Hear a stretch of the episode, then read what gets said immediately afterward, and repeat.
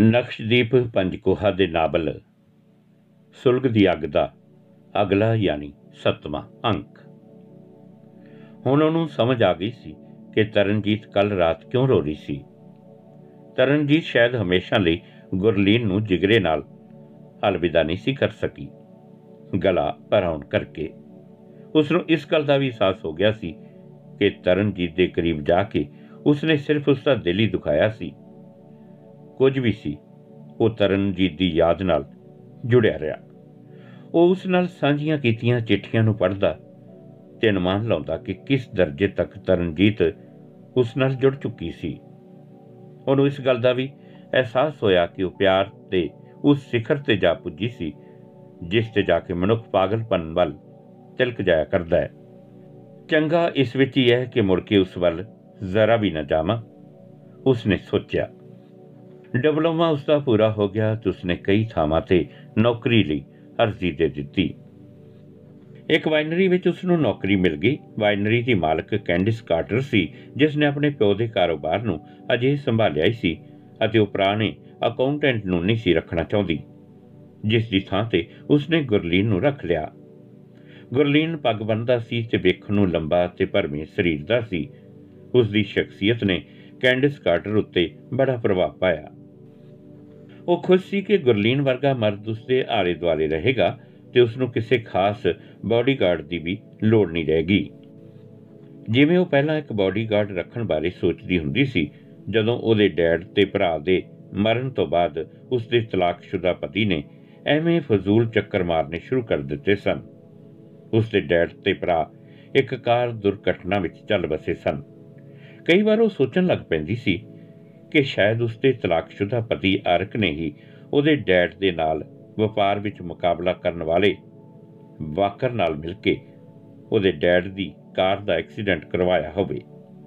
ਕੁਝ ਇਸ ਕਿਸਮ ਦੇ ਹਾਲਾਤ ਕਾਰਨ ਉਹ ਗੁਰਲੀਨ ਵੱਲੋਂ ਇੱਕ ਤਰ੍ਹਾਂ ਦਾ ਸਹਾਰਾ ਤੱਕਣ ਦੇ ਰੋਹ ਵਿੱਚ ਸੀ। ਕੈਂਡਿਸ ਕਾਰਟਰ ਨਹੀਂ ਸੀ ਚਾਹੁੰਦੀ ਕਿ ਗੁਰਲੀਨ ਓਵਰ ਟਾਈਮ ਕਰਕੇ ਆਰਥਿਕ ਪੱਖੋਂ ਉਸ ਉੱਤੇ ਭਾਰ ਪਾਵੇ, ਜਿਵੇਂ ਪੁਰਾਣਾ ਅਕਾਊਂਟੈਂਟ ਕਰਿਆ ਕਰਦਾ ਸੀ। ਪਰ 5 ਵਜੇ ਉਹ ਗੁਰਲੀਨ ਨੂੰ ਗੱਲੀ ਪਾ ਲੈਂਦੀ ਤੇ ਇੰਜ ਘੰਟਾ ਰੋਜ਼ ਦਾ ਉਸ ਦੇ ਸਿਰ ਗੁਰਲੀਨ ਦਾ ਓਵਰ ਟਾਈਮ ਪੈ ਹੀ ਜਾਂਦਾ।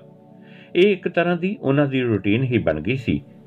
ਮਹੀਨੇ ਬਾਅਦ ਜਦੋਂ ਕੈਂਡਿਸ ਕਾਰਟਰ ਨੇ ਗੁਰਲੀਨ ਦਾ ਬਿੱਲ ਵੇਖਿਆ, ਉਹ ਬਹੁਤ ਖੁਸ਼ ਹੋਈ, ਕਿਉਂਕਿ ਪੁਰਾਣੇ ਅਕਾਊਂਟੈਂਟ ਨਾਲੋਂ ਅਜੇ ਵੀ ਉਸ ਦੀ ਤਨਖਾਹ ਤਕਰੀਬਨ 3000 ਘੱਟ ਹੀ ਸੀ।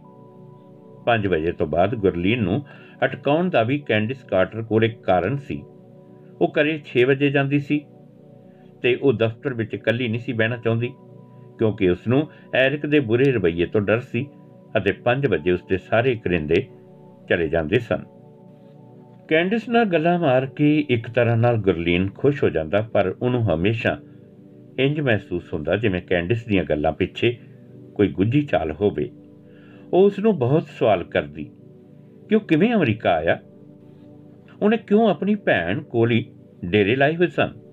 ਉਹ ਉਸ ਨੂੰ ਆਖਦੀ, ਤੂੰ ਹੁਣ 26 ਸਾਲ ਦਾ ਹੈ ਤੇ ਅਜੇ ਵੀ ਆਪਣੀ ਭੈਣ ਦੇ ਘਰੇ ਬੈਠਾ ਉਹ ਆਖਦਾ, ਮੈਂ ਆਪਣੇ ਰਹਿਣ ਦਾ ਖਰਚ ਦਿੰਦਾ ਪਰ ਬਹੁਤ ਵਾਰ ਜਦੋਂ ਮੇਰਾ ਪਣਵਈਆ ਦੇਰ ਤੀ ਘਰੇ ਨਹੀਂ ਆਉਂਦਾ, ਆਪਣੀ ਨੌਕਰੀ ਕਾਰਨ ਮੇਰੀ ਭੈਣ ਚਾਹੁੰਦੀ ਹੈ ਕਿ ਮੈਂ ਇਸ ਦੇ ਕੋਲ ਹੋਵਾਂ। ਤੇਰੀ ਆਪਣੀ ਨਿੱਜੀ ਪਰਦੇਦਾਰੀ ਤਾਂ ਕੋਈ ਨਹੀਂ, ਜੇ ਕਿਸੇ ਕੁੜੀ ਨੂੰ ਮਿਲਣਾ ਹੋਵੇ, ਉਹ ਪੁੱਛਦੀ। ਮੇਰੀ ਕਿਸੇ ਕੁੜੀ ਵਿੱਚ ਕੋਈ ਦਿਲਚਸਪੀ ਨਹੀਂ। ਤੈਨੂੰ ਕੁੜੀਆਂ ਪਸੰਦ ਨਹੀਂ ਕੀ? ਉਹ ਮੁੜ ਕੇ ਫੇਰ ਪੁੱਛਦੀ, ਕੁੜੀ ਦੇ ਚੱਕਰ ਵਿੱਚ ਪਿਆ, ਤਦ ਮੈਂ ਜੋ ਕੁਝ ਕਰਨਾ ਉਹ ਨਹੀਂ ਕਰ ਪਾਵਾਂਗਾ। ਉਹ ਟਾਲਦਾ, ਕੀ ਕਰਨਾ ਕਿ ਕੁੜੀ ਰੋਕ ਲੇਗੀ ਤੈਨੂੰ ਕੁਝ ਕਰਨ ਤੋਂ? ਉਹ ਤੂੰ ਨਹੀਂ ਸਮਝ ਸਕਦੀ, ਕਿਉਂਕਿ ਇਸ ਦਾ ਬਹੁਤ ਲੰਬੀ ਕਹਾਣੀ ਨਾਲ ਸੰਬੰਧ ਹੈ। ਤੂੰ ਸਮਝਾਤਾ ਸਹੀ। ਉਹ ਜ਼ੋਰ ਪਾਉਂਦੀ ਕਿ ਗੁਰਲੀਨ ਉਸ ਨਾਲ ਖੁੱਲੇ ਉਹ ਇੱਕ ਅਜਿਹਾ ਭੇਦ ਹੈ ਕਿ ਨਾ ਮੈਂ ਕਿਸੇ ਨੂੰ ਦੱਸਣਾ ਹੈ ਤੇ ਨਾ ਹੀ ਦੱਸਾਂਗਾ। ਫਿਰ ਉਹ ਚੁੱਪ ਕਰ ਜਾਂਦੀ, ਪਰ ਉਸ ਦੇ ਬਹੁਤ ਸਵਾਲਾਂ ਤੋਂ ਗੁਰਲੀਨ ਅੱਖਣ ਲੱਗ ਪਿਆ ਸੀ। ਤਿੰਨ ਮਹੀਨੇ ਤੋਂ ਬਾਅਦ ਉਸਨੇ ਇੱਕ ਦਿਨ ਕੈਂਡਿਸ ਨੂੰ ਆਖੀ ਦਿੱਤਾ, ਤੁਸੀਂ ਮੈਨੂੰ ਬਹੁਤੇ ਸਵਾਲ ਨਾ ਕਰੋ। ਮੈਂ ਇਸ ਤਰ੍ਹਾਂ ਦੇ ਸਵਾਲਾਂ ਨੂੰ ਠੀਕ ਨਹੀਂ ਸਮਝਦਾ। ਮੈਂ ਸੁਣਿਆ ਸੀ ਕਿ ਅਮਰੀਕਨ ਦੂਸਰੇ ਦੀ ਜ਼ਿੰਦਗੀ ਵਿੱਚ ਦਖਲ ਨਹੀਂ ਦਿੰਦੇ, ਪਰ ਤੁਸੀਂ ਬਹੁਤ ਨਿੱਜੀ ਸਵਾਲ ਕਰਨ ਲੱਗ ਪੈਂਦੇ ਹੋ। ਤੂੰ ਮੇਰਾ ਅਕਾਊਂਟੈਂਟ ਹੀ ਨਹੀਂ, ਬਲਕਿ ਦੋਸਤ ਹੈ। ਮੈਂ ਹੋਰ ਕਿਸੇ ਨਾਲ ਗੱਲ ਨਹੀਂ ਕਰਦੀ।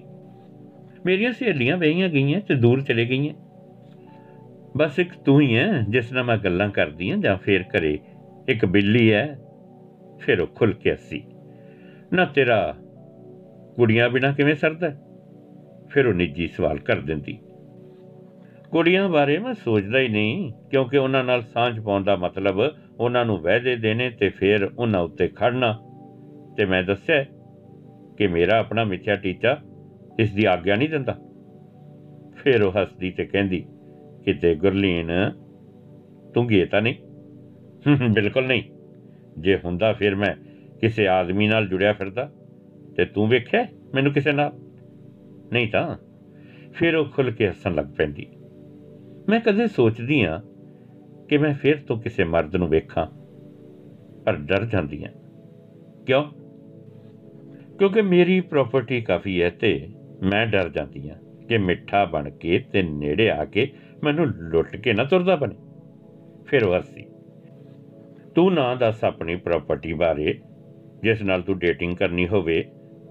ਉਹਨੂੰ ਤੂੰ ਆਖ ਹੀ ਸਕਦੀ ਹੈ ਕਿ ਤੂੰ ਮੇਰੇ ਲਈ ਕੰਮ ਕਰਦੀ ਹੈ? ਹਾਂ ਇੰਜ ਕਿਤੇ ਦੂਰ ਰਹਿਣ ਵਾਲੇ ਨਾਲ ਹੋ ਸਕਦਾ ਹੈ, ਪਰ ਨੇੜੇ ਵਾਲੇ ਕੋਲ ਨਹੀਂ। ਤੇ ਦੂਰ ਦੀ ਦੋਸਤੀ ਦਾ ਕੀ ਲਾਭ? ਫਿਰ ਚੱਲਣ ਦਿਓ ਜਿਵੇਂ ਜ਼ਿੰਦਗੀ ਚੱਲਦੀ ਹੈ, ਉਹ ਸੁਝਾ ਦਿੰਦਾ।